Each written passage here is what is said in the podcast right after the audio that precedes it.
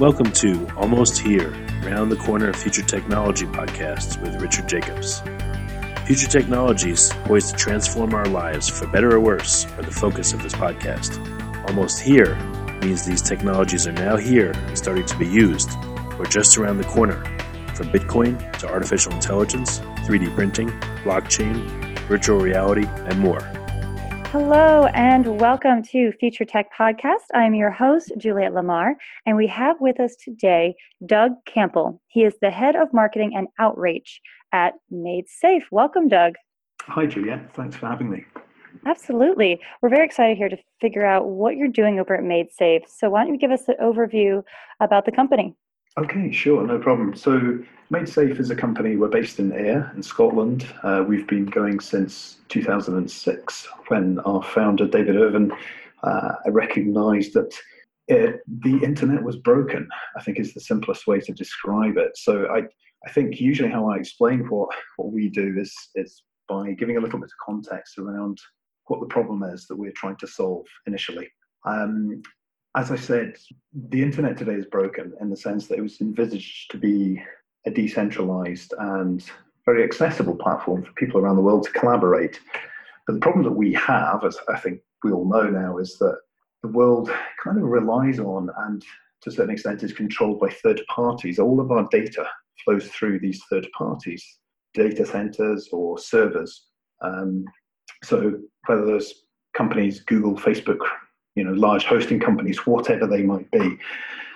And that is a problem going forwards, and we're starting to see that um, become a very high profile problem, and we're trying to solve that. Uh, I can go into why that's a problem and, and how we're approaching that, if, if that sounds okay. Yes, absolutely. I want to know all about why the internet is broken and how you're okay. solving it.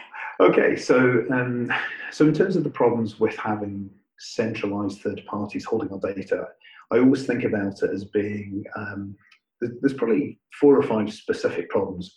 The first is it's expensive. All these companies, Google, etc., are spending billions of dollars a year trying to locate and run and manage all these data centers. Okay, so there's a there's this financial um, Armageddon that's coming down the line because there's this tsunami of data as we start to connect more and more um, devices, and everybody has more and more com- power for their own personal lives. And I think I'd seen a uh, an estimate that was something like 20% of the world's electricity will be used up by data centers by the year 2025. I mean, that's just obviously unsustainable going forwards, apart from the environmental impact. The next issue is that our data is being sold. Um, we, it's our data, we're providing it to companies such as Facebook, uh, and we're having issues such as we've just seen with Cambridge Analytica. Mm-hmm. Um, we're also seeing these massive organizations, Google and Facebook, I think, control something like in excess of 70% of all global advertising spend at the moment. So these, these companies are massive, but the, some of the, the biggest issues that we have are that a centralized storage solutions, they're not really solutions at all because they, they almost act as um, pinatas for, for hackers, if you like. If you store all your data in one place, then where do people go uh, to uh, hack into it? Obviously, they just have to go to that, that one location. So we see these horrific leaks that are happening the whole time of personal data through, you know, we've seen the NSA, GCHQ, governments, large tech companies, just this whole raft of organizations who, who physically can't hold on to the data that they, they're being entrusted with. Um, another issue is the data can be spied upon, and finally, the data is also siloed. So if you're on Facebook, you're on Twitter, whatever it might be, what do you do if you want to leave that service and go to a different one? The internet just doesn't work at the moment. What, what's happened from is that we've we've evolved in a negative way a long distance from Tim Berners-Lee's original vision of what the web was intended to uh, be for humanity. So that very long and slightly rambling intro um, is really to say that what we're doing at MaidSafe is we're creating a thing called the Safe Network. And what the Safe Network is, what we're doing is we're trying to replace the centralized servers and storage issues that, uh, that we're increasingly facing. We're building software that creates a new internet that is basically controlled by the crowd. Um, so people can download our software and the, the full network isn't live yet, but our alpha software is out there. People can go and download our software for free, and they can join this decentralized peer-to-peer network where all of the computers will join together, and you use your own spare computing resource to replace those servers. Uh, and that's it in a nutshell, really. So uh, the reason that we are so fixated on delivering this, and it's been a long time, as I say, the, the company started in 2006. We predate the whole crypto scene in many ways. Um, the reason that we're so focused is because our solution, we believe, and we're just in the process of delivering it, is private and secure and censorship resistant. And crucially, every individual that uses it has complete data ownership. Um, and I, I think you probably agree that's that's a huge thing going forwards. We won't have to rely on third parties. Absolutely, and and I think people, the more and more people I talk to, they they didn't realize, I guess, the scope of the internet. I mean, it is infinite, and I think people really didn't quite understand how vulnerable their information was, and they they did simply trust, uh, you know, certain websites to keep it safe. Where and then all of a sudden they're they're surprised that that all their things are being sold to different companies and and our cell phones are being tracked. And it sounds so so crazy. So i think that that we're now really we should have been this entire time but we're now really starting to realize that this is this is necessary if we want to at all have privacy. Yes absolutely. I couldn't agree more. And the problem is that the the architecture of the internet as it is at the moment just doesn't support that privacy it doesn't support the world that I think we're all increasingly aware that we need to move into. So one of the big. Why do you sorry. think that? Why do you think that that it was developed in that way? Is because it was because this this kind of safe technology did not exist before, mm-hmm. or we just trusted human nature? yeah, uh, well, um, part of the reason is the, the way the internet was developed was it was really all about connectivity and being mm-hmm. able to share information. Um, it was never built with security as a fundamental principle at the lowest level. So what we're doing is we're creating a system whereby everything is encrypted by default. If if you upload data onto the network, it's automatically encrypted. Um, you are the only one that can ever access that with your password. So that's a very different system altogether, uh, and that's just at the architectural level. And are the other what are the downsides? You know this to me it sounds great. Okay my my information is going to be safe. Not only i can see it or share it the way i want. Is there really a downside uh, to this potential new way of networking? So i don't think so at all. Uh, you would expect me to say that but i mean i what we have here is we're kind of flipping the model on the head and we're saying look everything is going to be private. Everything's going to be secure encrypted um, and it's global. It's shared between individuals. However, you can choose to do with that data whatever you like. If you want to make it public, if you want to sell it, if you want to have targeted advertising, all these things are fine. But the point is that's a choice. Mm-hmm. That shouldn't be a choice that is um, taken away from you or imposed upon you. We don't believe going forwards. Uh, it's it's really putting the power back in the hands of the individuals going forwards. No, absolutely. So walk us through like the the safe network alpha 2 is what's currently mm-hmm. available. Um, yes. you want to just kind of walk us through exactly how that works and, and what to expect? Yeah so so um, the stage that we're at at the moment as you say is correctly the the alpha 2 um, what that is we call that the authenticator launch and that's basically a, a type of more secure uh, network access. So anybody can download the software, as I've said, and you you need to spend a little time reading some articles on our forum. Well, it's actually a community-run forum, but the only reason is I, I think it's about an hour's reading time. The only reason that there is that small hurdle there is to prevent uh, spam attacks, basically on the network while it's in the early stage, um, in the alpha stage.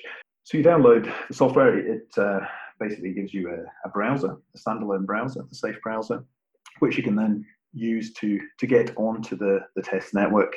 You can then see websites that people have uh, thrown up there. They're just temporary at this point in time because as we go through the stages, Alpha 3, we're going to further decentralize what we have. So at the moment, we are running a range of, excuse me, nodes, um, and Alpha 3 is where we enable those nodes to be shared amongst a wide community going forwards. So it's more decentralized.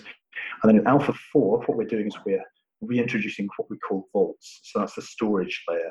So people will then be able to actually store these encrypted chunks of other people's data on their own computers. And one thing that I haven't kind of touched on there is why would people actually do that going yes. forward? um, and I think that's it's it's a really important point. point, and this is why we are uh, in the same sort of uh, realm as all the cryptocurrency and, and kind of blockchain community, despite the fact that we do not have a blockchain, and there's a very good reason for that, which I'll I'll come on to. But the reason that you would have storage uh, you would provide your computing resource is because there's this in, built-in incentivization structure whereby the data that you store, provided uh, you provided a decent level of um, storage and uh, bandwidth and all these things in terms of having a, a minimum acceptable level, um, you end up being rewarded with SafeCoin. And SafeCoin is the, the token that, that lives on the network, if you like. Um, it's a it's a really interesting concept because what SafeCoin is is a it's kind of a next generation in many ways um, of cryptocurrency because it's, it, you don't have any wait for confirmation time. It's instant transactions. There will be no transaction fee over the top, and it's entirely anonymous and secure. So the network, without going into the details, the network is being designed so that individuals can always provide uh, vaults. They can be farmers, to use our lingo. Um, they can provide storage for, for the network. And it won't simply be all the, all the big boys, the people that came in, such as uh, the, the, the massive mining operations that, that kind of took over the Bitcoin scene.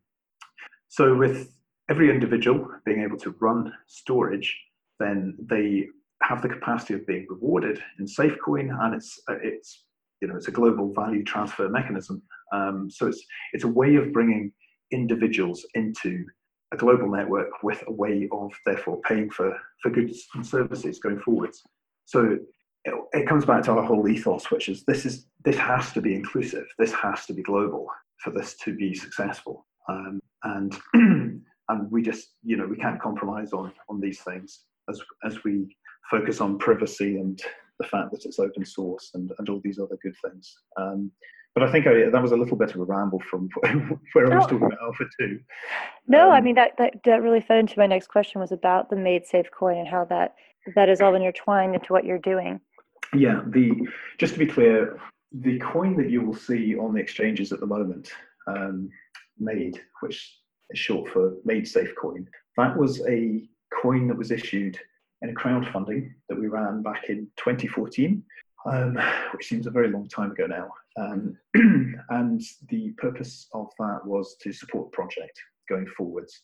When the full network actually launches, everybody who's holding MaidSafe coin will be able to exchange that on a on a one for one basis to receive SafeCoin, and SafeCoin will live on the Safe network itself. Whereas MaidSafe coin is a a token that lives on the Omni protocol at the moment, so it's actually on the Bitcoin blockchain um, in in this interim period before before we roll out. And just so people are not confused, it's M A I D, not M A D E. Just for our listeners who are wondering yes. about that. Yeah, absolutely, and and a lot of people will have a um, a question about why why yeah. it's MAID. And the reason is uh, originally the, the name came from massive array of internet disks Huh. Secure access for everyone. So MAID um, was kind of a play on RAID for all the uh, the computer folk out there.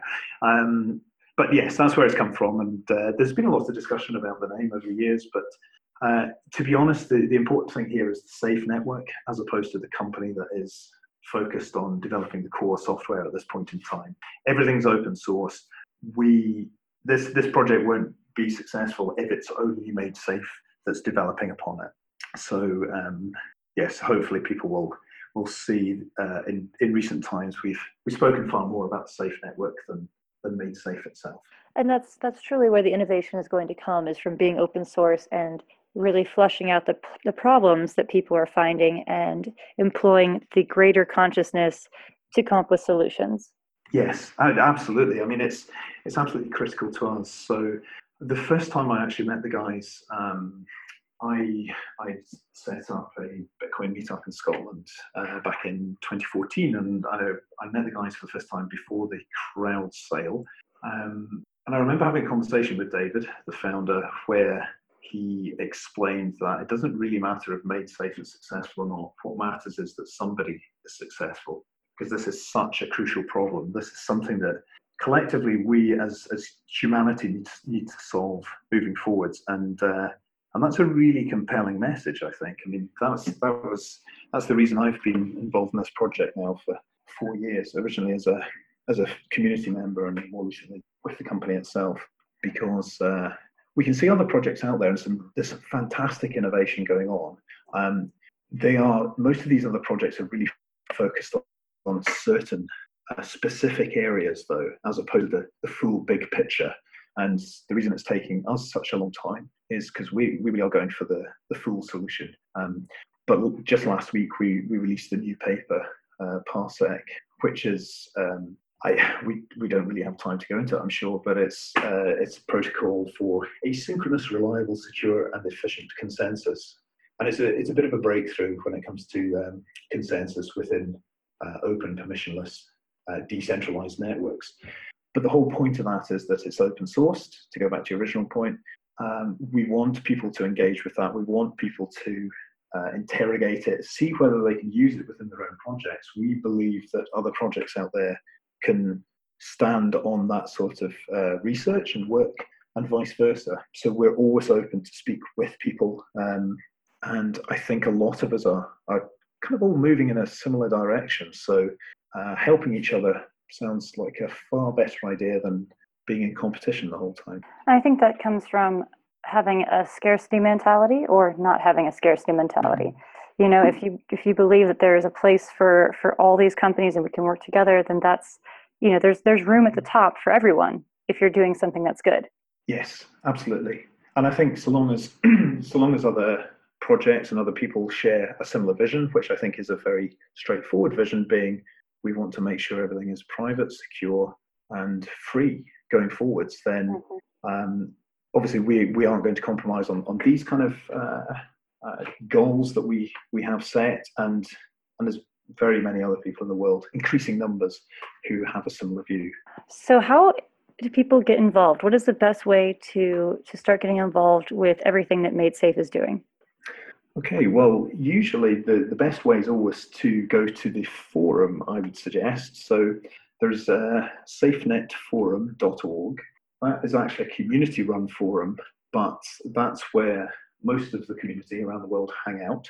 Um, every week on a Thursday, the MaidSafe team post an update, uh, which uh, talks about what we've been doing that week, you know, what we've delivered, what, we're, what our plans are.